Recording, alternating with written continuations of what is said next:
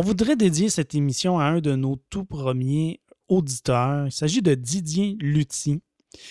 Euh, donc, tu nous encourages depuis nos débuts, euh, que ce soit sur Facebook. Euh, c'est également un de, ça un de nos tout premiers patrons sur Patreon. vraiment, ça nous fait chaud au cœur, puis on a décidé de te dédier cet épisode.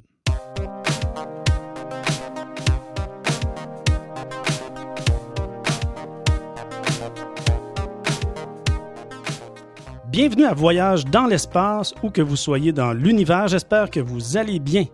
Ici Mathieu Rancourt, géographe et passionné des sciences de la Terre et de l'univers.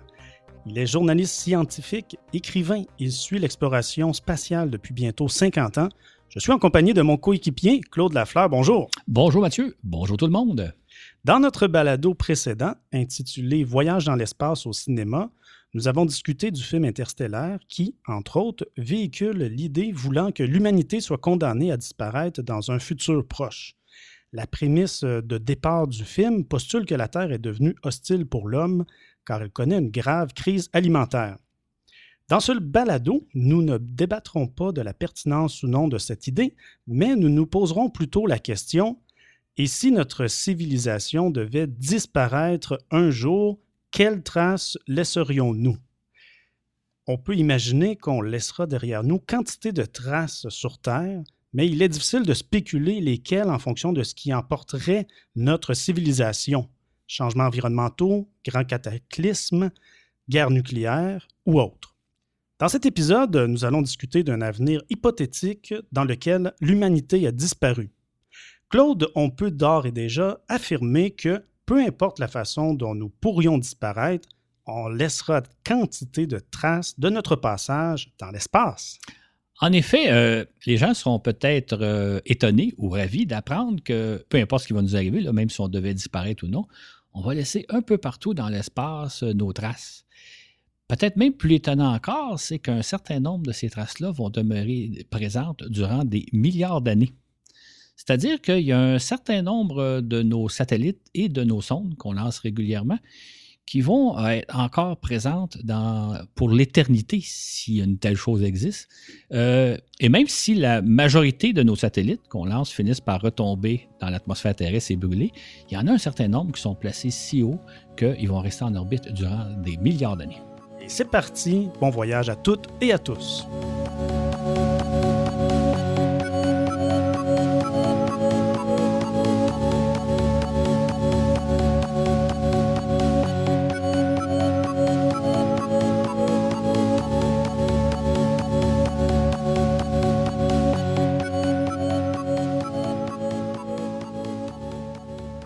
Depuis le début de l'ère spatiale, nous avons lancé plus de 9300 satellites, sondes planétaires et vaisseaux habités.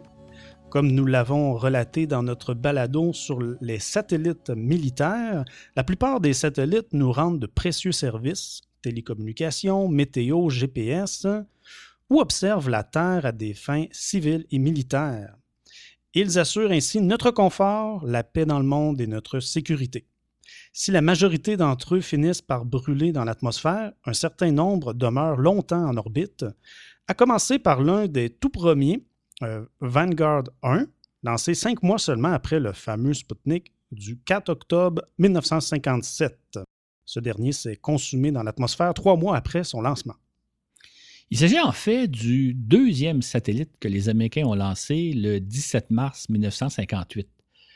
Ce satellite a été placé sur une orbite très haute euh, qui varie de 650 à 4000 km d'altitude, euh, ce qui fait qu'il va demeurer dans l'espace très très longtemps parce qu'à cette altitude-là, il n'y a pas vraiment de molécules d'air suffisamment pour le ralentir. Maintenant, il faut dire que c'est un tout petit satellite. C'est une petite sphère qui mesurait 16 cm et demi de diamètre et qui pesait seulement 1,5 kg.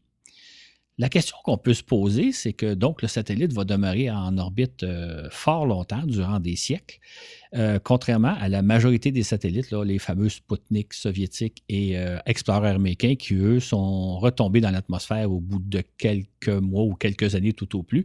Lui, Vanguard, il va demeurer des siècles. Maintenant, comme il s'agit d'une petite sphère, on peut se demander est-ce qu'on va être en mesure de le retrouver un jour? Euh, peut-être pour le capturer et le ramener sur Terre. Euh, ça serait sûrement une pièce de musée intéressante, mais pas facile à retrouver en orbite terrestre. Dans le même esprit, les Soviétiques ont lancé le 2 janvier 1959 la première sonde interplanétaire surnommée l'UNIC 1. Après être passé à 6000 km de la Lune, réalisant par le fait même une grande première spatiale, l'UNIC 1 a poursuivi sa route pour se placer en orbite autour du Soleil, réalisant une autre grande première spatiale. Il s'agit en effet du premier objet de fabrication humaine à avoir échappé à la gravité terrestre pour se placer en orbite autour du Soleil. On en parle comme de la première petite planète artificielle. Euh, une planète, parce qu'elle tourne autour du Soleil comme la Terre, artificielle, parce que faite de fabrication humaine. Maintenant, depuis euh, ce fameux Lunique 1, on a lancé plusieurs dizaines de sondes qui se sont aussi placées en orbite autour du Soleil, notamment dans les années 60, des sondes Mariner, Venera, Mars, qui ont brièvement survolé les planètes Mars et Vénus pour demeurer en orbite autour du Soleil, et ça pour euh, aussi longtemps que le système solaire euh, va exister. Par contre, il s'agit de petites sondes parce qu'une sonde spatiale, ça mesure juste quelques mètres de diamètre.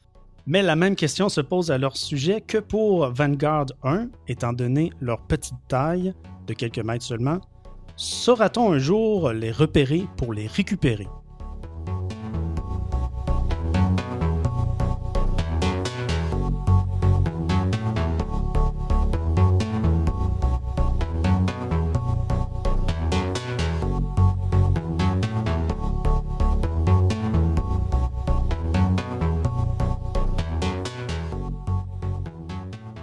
Il y a donc un certain nombre de satellites et de sondes planétaires qui demeureront à jamais dans l'espace, à moins qu'on aille les chercher.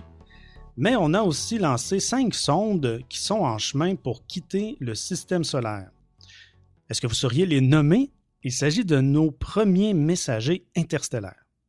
Il s'agit de nos deux premiers messagers interstellaires, c'est-à-dire les sondes Pioneer 10 et 11 qui ont été lancées en 1972 et 1973 à destination de Jupiter et de Saturne.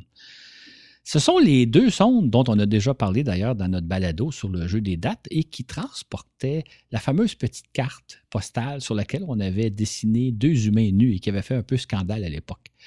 Donc, les deux Pioneers ont réalisé leur mission telle que prévue et ils sont maintenant rendus aux confins du système solaire. Les derniers signaux radio qu'on a reçus de Pioneer 10 euh, remontent à 2003, alors que la sonde se trouvait à 12 milliards de kilomètres de nous, soit 80 fois la distance Terre-Soleil. La sonde se dirige en direction de l'étoile Aldébaran, située à 68 années-lumière. En principe, elle mettra 2 millions d'années pour parvenir dans les parages de l'étoile. Quant à Pioneer 11, dont les derniers contacts radio remontent à novembre 1995, elle a pris la direction de la constellation de l'Aigle et devrait passer dans les parages d'une étoile dans 4 millions d'années. C'est aussi le cas des deux célèbres sondes Voyager. Lancées en 1977, Voyager 1 et 2 sont maintenant rendues, après 41 ans de vol, respectivement à 22 et à 18 milliards de kilomètres de nous, ce qui équivaut à 144 et à 119 fois la distance Terre-Soleil. Ce qui est épatant avec les deux sondes Voyageurs 1 et 2, c'est qu'on est toujours en contact avec elles. Euh, il faut 20 heures à un signal qui voyage à la vitesse de la lumière pour se rendre entre la sonde Voyageur 1 et nous, et 16 heures et demie pour qu'un message envoyé de la sonde Voyageur 2 nous parvienne jusqu'à nous. Ce que ça veut dire quand on y pense comme il faut, c'est que ces sondes-là, après 41 années de voyage à travers le système solaire, elles ne sont qu'à moins d'une journée-lumière de nous, puisque ça prend 20 heures et 16 heures pour nous parvenir les ondes radio à la vitesse de la lumière. Quand on y pense, alors que les autres étoiles, les étoiles les plus proches, sont situées à des années-lumière de nous. On a affaire aussi, on pourrait dire avec Pioneer, à deux produits technologiques. Le premier, c'est que ces sondes-là qui ont été construites il y a plus de 40 ans sont toujours en fonction. On peut se demander combien de nos appareils ici sur Terre fonctionnent encore après 40 ans d'usage. Et par ailleurs, je dirais, l'autre produit technologique, c'est que malgré leur grande distance, le grand éloignement de nous, euh, elles sont situées à plus de 100 fois la distance Terre-Soleil, on est toujours en mesure de les repérer et de demeurer en contact avec elles. Soulignons qu'au passage, il existe un site web de la NASA qui permet de suivre les deux voyageurs de minute en minute, voir exactement où elles sont rendues. Et c'est quand même intéressant à voir de penser qu'on est toujours en contact avec des sondes qui sont aussi loin de nous. Mentionnons également la sonde New Horizons, dont on a parlé plusieurs fois ici et qui, elle aussi, se dirige vers les espaces interstellaires. Elle est présentement à 6,5 milliards de kilomètres de nous, c'est-à-dire 43 fois la distance Terre-Soleil. Elle est en route vers l'objet MU-69 Ultima Thule, qu'elle survolera le 1er janvier prochain. Il s'agit ici de donc nos cinq premiers ambassadeurs interstellaires. Euh, on peut se demander, euh, étant donné leur petite taille, hein, les sondes mesurent que quelques mètres de diamètre tout au plus, on peut se demander si un jour il serait possible de les intercepter. Euh, est-ce que nos lointains descendants ou peut-être des extraterrestres les retrouveraient quelque part perdus dans l'espace? C'est peu probable, mais ça fait rêver. Incidemment, euh, il y avait une scène intéressante dans le film, euh, le premier film de Star Trek diffusé sur, sur les écrans de cinéma en 1979 le, valeureux équipage de l'USS Enterprise a rencontré à, son grand étonnement la sonde Voyageur 6. Euh, dans le film, on nous disait que c'était une des sondes qui avait été lancée à la fin du 20e siècle.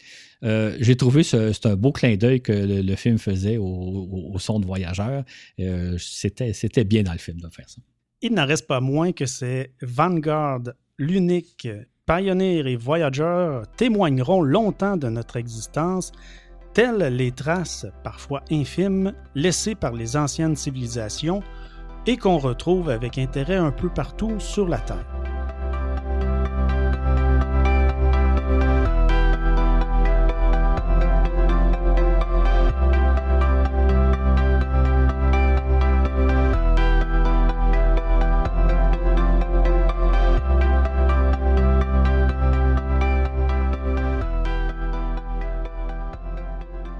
Nous sommes plusieurs à être fascinés par les vieilles momies euh, égyptiennes ou d'Amérique centrale, ces humains qui ont vécu il y a des milliers d'années et dont les restes ont été préservés, parfois de manière accidentelle ou naturelle, mais souvent de façon artificielle. De même, la découverte des navires en bois datant de plusieurs siècles ou millénaires enfouis quelque part fascine la plupart d'entre nous. Ces découvertes réjouissent également les chercheurs car elles en révèlent beaucoup sur le mode de vie de nos lointains ancêtres. On peut se demander ce qui restera de nous dans quelques siècles ou millénaires. Que restera-t-il de nos machines et de nos merveilles électroniques? Se seront-elles oxydées et désintégrées dans l'environnement? Par contre, il existe un endroit fascinant dans l'espace où, mine de rien, nous sommes en train d'accumuler un formidable coffre au trésor de merveilles technologiques. Il s'agit des satellites qu'on place en orbite géostationnaire. Il s'agit de, l'orbite qui est située à 36 000 km d'altitude et sur laquelle on place quantité de nos satellites de télécommunication. Maintenant, pour le moment, cet endroit-là est beaucoup trop loin de la Terre pour qu'on puisse y envoyer des équipages en navette spatiale. Mais probablement que dans un avenir pas très lointain, dans quelques décennies, on aura des vaisseaux spatiaux capables d'envoyer donc des astronautes sur orbite géostationnaire. Et là, ils vont y faire euh, sûrement des trouvailles fort intéressantes. La particularité de l'orbite géostationnaire, c'est que les satellites qui gravitent autour de la Terre à 36 000 km d'altitude font le tour de la Terre en 24 heures. Et comme la Terre tourne sur elle-même en 24 heures, vu du sol, vu de nous, ces satellites-là semblent fixes au-dessus de nos têtes. On qualifie cette orbite très particulière d'orbite géostationnaire, la, la, contraction de géo qui signifie la Terre, avec le qualificatif stationnaire. On parle aussi parfois de l'orbite de Clark, en l'honneur du célèbre auteur d'anticipation Arthur C. Clarke, qui en 1945 a lancé l'idée d'utiliser des satellites fixes placés à 36 000 km d'altitude pour assurer des services de communication, de météorologie et d'observation de la Terre. Depuis 1963, on a placé un bon millier de satellites sur orbite géostationnaire, dont en majorité des satellites de télécommunication. Et ces satellites-là, ils servent un peu comme, ils servent en fait de tours de relais de communication, un peu comme euh, les fameuses tours qui servent au relais de nos communications téléphones, euh, nos téléphones cellulaires et les, tours qu'on voit un peu partout dans notre environnement autour de nous. À la différence, c'est que les satellites de télécommunication, c'est comme le sommet de tour qui mesurait 36 000 km de haut.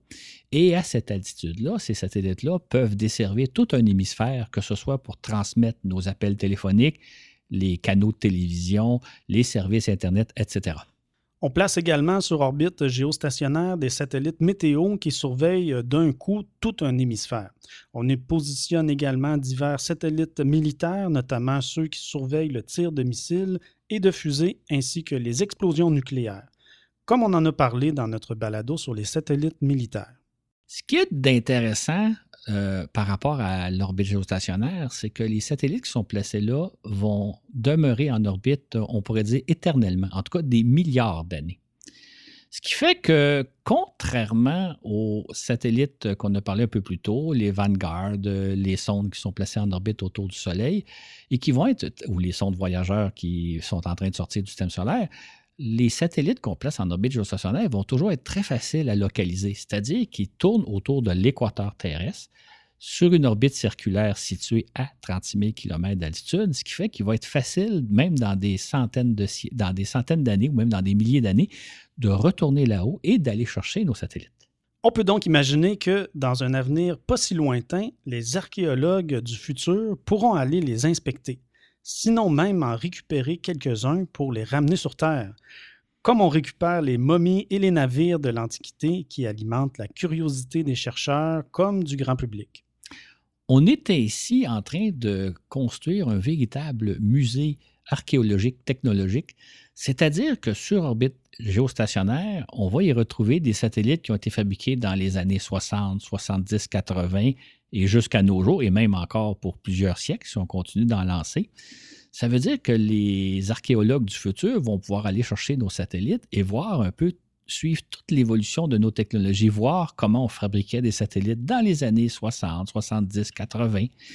En plus, c'est qu'on y retrouve sur orbite géostationnaire des satellites américains, russes, européens, chinois, euh, japonais, indiens, donc, on va pouvoir suivre l'évolution à la fois des technologies au fil des, décennies, sinon des siècles, mais en comparant également d'un pays à l'autre comment chacun faisait ses affaires.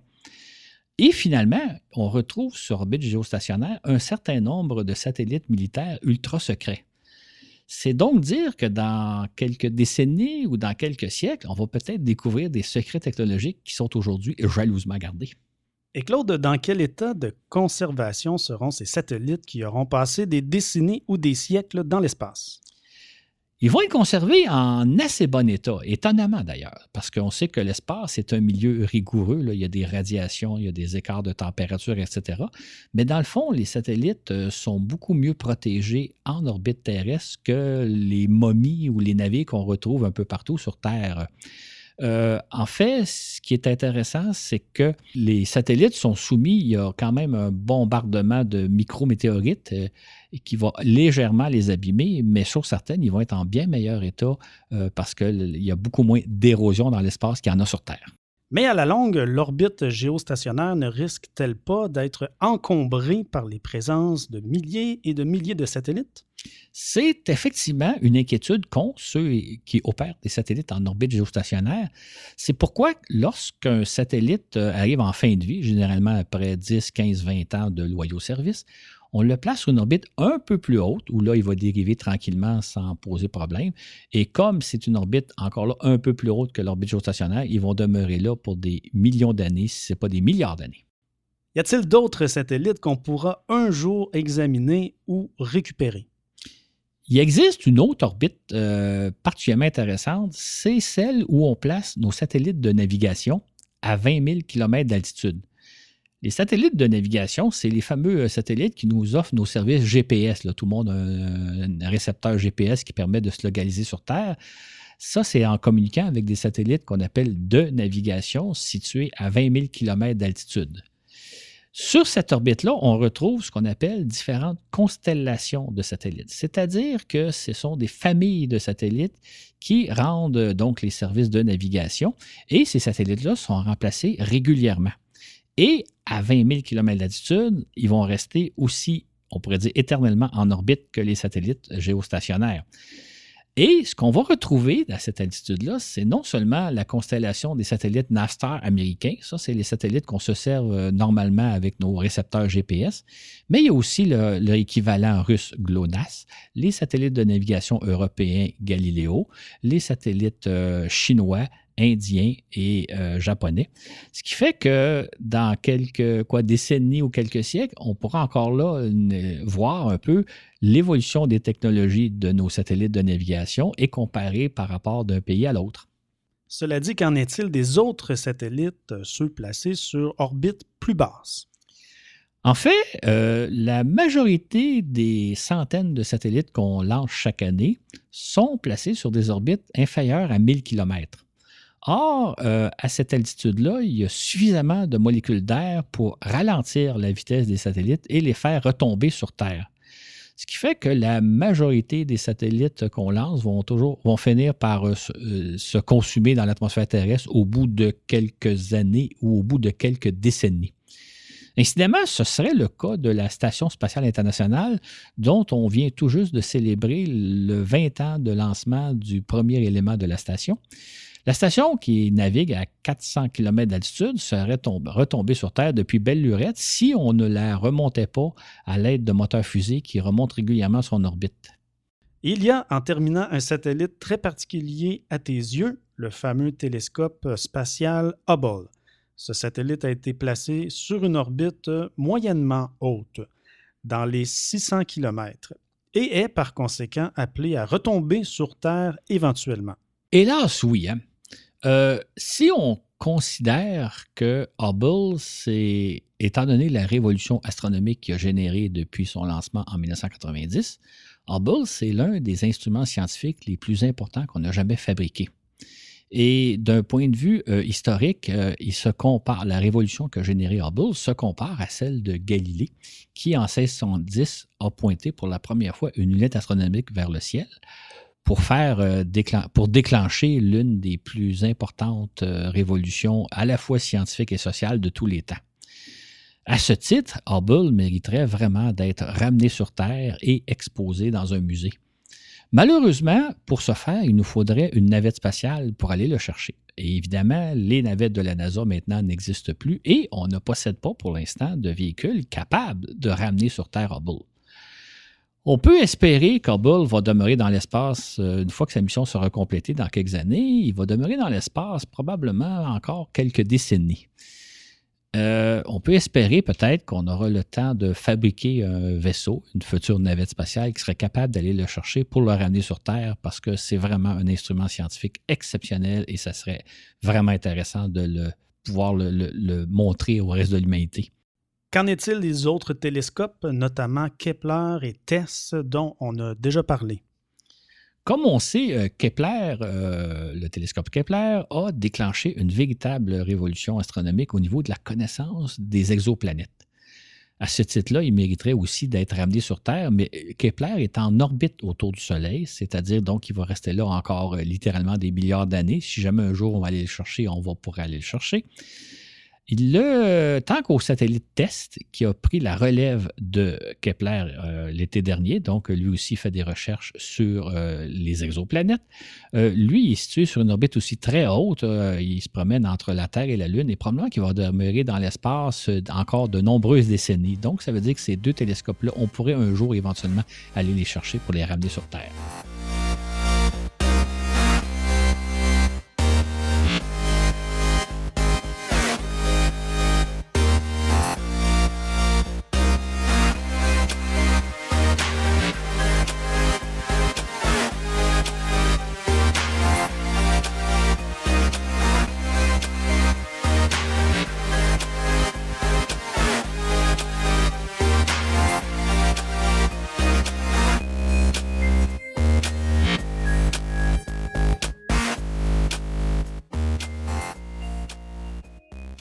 Si on a placé nombre de satellites et sondes interplanétaires qui demeureront éternellement dans l'espace, qu'en est-il des traces laissées par les astronautes qui ont marché sur la Lune et par nos sondes qui se sont posées sur Mars? Retrouvera-t-on encore des traces dans plusieurs siècles? Sur la Lune, oui. Sur Mars, c'est moins certain. En fait, la Lune est un astre où il n'y a pas d'atmosphère et c'est un astre très sec. Fait qu'il n'y a pas les phénomènes d'érosion comme on retrouve sur Terre. Le seul phénomène à l'œuvre, c'est la chute des micrométéorites qui, à la longue, usent un peu le sol. Mais ça, ça veut dire que les traces de pas qu'ont laissé les astronautes d'Apollo il y a quoi maintenant, bientôt une cinquantaine d'années, sont sans aucun doute dans le même état qu'elles étaient lorsque les astronautes ont quitté la Lune. C'est d'ailleurs un aspect très intéressant de la Lune, c'est-à-dire que la Lune, c'est un laboratoire, c'est un extraordinaire laboratoire de conservation, parce que les sites lunaires qu'ont explorés les astronautes d'Apollo, ou les sites lunaires qu'on va un jour explorer, sont tels qu'ils étaient depuis des millions d'années, si ce n'est pas des centaines de millions d'années. La Lune est telle qu'elle était il y a des millions d'années parce que sur la Lune, il n'y a pas les phénomènes qu'on retrouve sur Terre d'érosion, de, phénomènes climatiques, météo, tremblements de terre, euh, euh, etc. Donc, le sol lunaire reste tel quel. D'ailleurs, euh, non seulement les six sites d'Apollo sont dans leur état tel qu'ils étaient au moment où les autres les ont quittés et ils vont l'être comme ça pour des millénaires, à moins que nos petits-enfants aient piétiné ces sites-là. Mais on va retrouver aussi sur la Lune un certain nombre de sondes qui se sont posées, notamment dans les années 60-70, dont les sondes soviétiques Luna et les sondes américaines Surveyor. Elles sont donc exactement dans l'état où elles étaient à l'époque et elles vont rester encore là très très longtemps. Dans le cas de Mars, c'est un peu différent parce qu'il y a une atmosphère. C'est-à-dire que sur Mars, il y a quelques mécanismes d'érosion à l'œuvre, notamment du vent qui charrie le sable. Maintenant, l'atmosphère de Mars est 100 fois plus ténue que l'atmosphère de la Terre, donc l'érosion se fait beaucoup plus lentement. Ça veut dire que si un jour il y a des astronautes qui marchent sur la planète Mars, leurs traces vont peu à peu s'effacer, ne demeureront pas éternellement présentes comme elles le sont sur la Lune. Depuis une quarantaine, il y a une quarantaine d'années, on a fait euh, atterrir deux premières sondes sur Mars, les Viking Lander 1 et 2. Elles sont probablement dans le même état qu'elles étaient au moment de leur atterrissage, sinon qu'elles commencent tranquillement à être peut-être ensevelies par le sable qui est transporté par le vent. Maintenant, euh, ce phénomène-là se faisant très, très lentement, les sondes sont probablement encore très visibles et on pourrait les retrouver sans trop, trop de problèmes.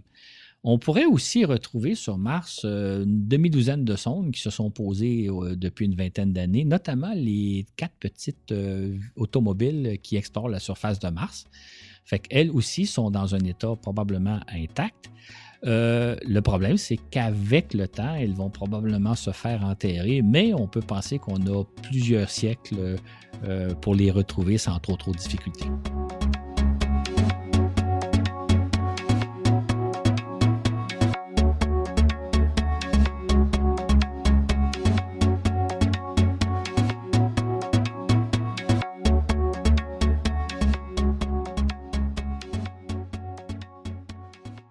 Le temps est donc compté en termes de décennies si on veut les retrouver. Et qu'en est-il des autres planètes, Claude? Est-ce qu'on va retrouver nos traces sur Vénus, Mercure, Jupiter, Saturne, etc.? Euh, sur Mercure, on n'a pas encore fait se poser de sonde. Euh, on l'a exploré seulement par une sonde qui s'est placée en orbite. Euh, sur Mercure, comme c'est un astre qui ressemble à la Lune, c'est-à-dire qu'il n'y a pas d'atmosphère et c'est un astre très sec, probablement qu'une sonde demeurait assez longtemps sur la planète. Maintenant, sur Mercure, il y a beaucoup plus de radiation et la température est beaucoup plus élevée que sur la Lune, donc ça pourrait poser problème, mais probablement qu'une sonde qui se posera sur Mercure va demeurer euh, relativement intacte pendant très longtemps. Quant à Jupiter et à Saturne, on les a explorés à l'aide de sondes orbitales, euh, respectivement avec la sonde Galileo et la sonde Cassini. Maintenant, au terme de leur mission, ces sondes-là ont été précipitées dans l'atmosphère de ces géantes gazeuses-là où elles ont euh, brûlé, donc elles n'existent plus. Par contre, il ne faut pas oublier qu'en en 2005, les Européens ont fait se poser sur le satellite Titan une petite sonde qu'on appelle Huygens Euh, donc, la sonde s'est posée sur un satellite de Saturne où il y a une atmosphère assez intense, une atmosphère faite d'azote et sur laquelle il y a des lacs de méthane. On peut se demander, dans un tel environnement, dans quel état se, trouve la sonde Huygens et combien de temps elle va demeurer intacte parce que c'est un milieu assez particulier. On pourrait rajouter enfin que on sème un peu partout dans le système solaire des sondes qui vont elles aussi demeurer présentes encore très longtemps. On peut penser entre autres à la sonde Philae qui s'était posée sur euh, la comète Chury en 2015. Bon, la, sonde a un peu, le, petit véhicule a raté sa, sa mission parce qu'on n'a pas eu de communication, mais il est probablement très intact. Il est probablement tout à fait intact sur la comète. Et donc, il va être là encore pour de l'éternité. Ah, de même, on a parlé récemment sur l'astéroïde Rugu. Euh, les Japonais ont fait se poser euh, trois ou quatre petites sondes Minerva et Mascotte. Encore là, c'est des milieux qui ressemblent un peu à la Lune, donc des milieux très secs où il n'y a, pas euh, aucun phénomène d'érosion. Donc, ces sondes-là vont aussi demeurer encore très, très, très longtemps, tout à fait présentes. Ça fait qu'on pourrait les retrouver dans plusieurs siècles ou même dans plusieurs millénaires.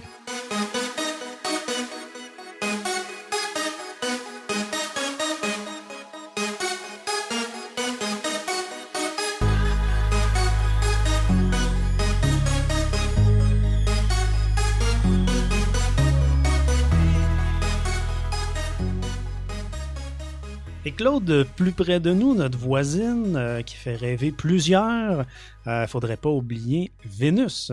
Dans les années 70-80, les Russes sont parvenus à faire se poser sur Vénus six sondes Vénéra.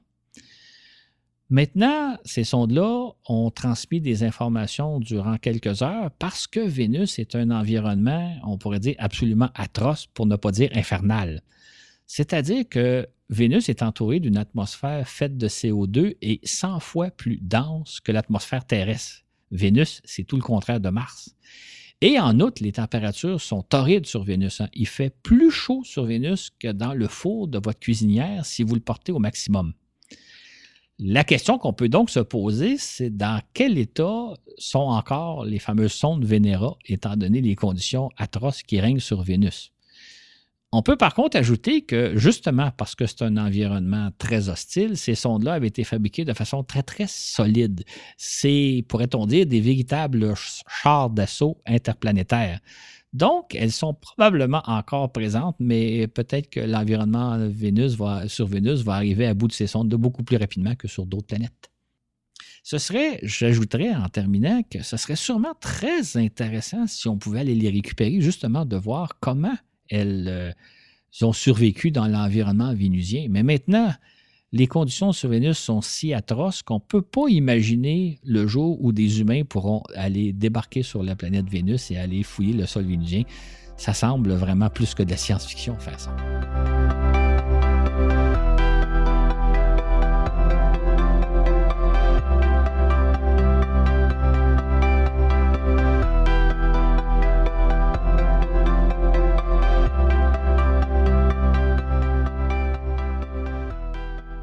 Hormis les milliers de satellites et de sondes spatiales qu'on a lancés depuis 60 ans, on a aussi pollué l'environnement spatial avec quantité de déchets, notamment des étages de fusées porteuses et divers débris de satellites.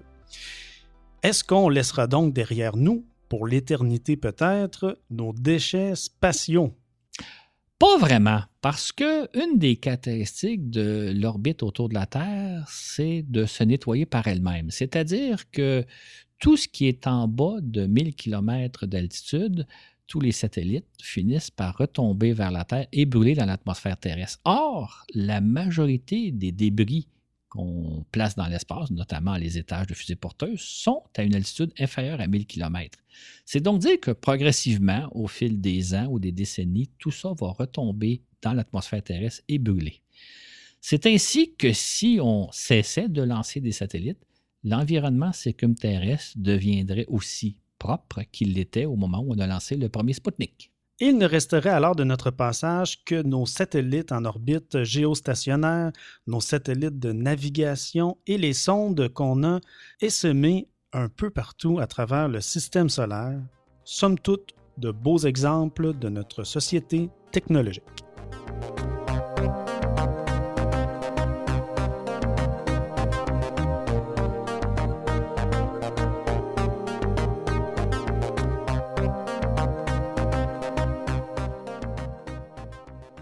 Vous rappelle qu'on a une page Patreon Voyage dans l'espace. Donc, la semaine prochaine, dimanche prochain, nos patrons euh, qui contribuent à hauteur de 5 et plus auront droit à une émission euh, bonus, un entre-deux.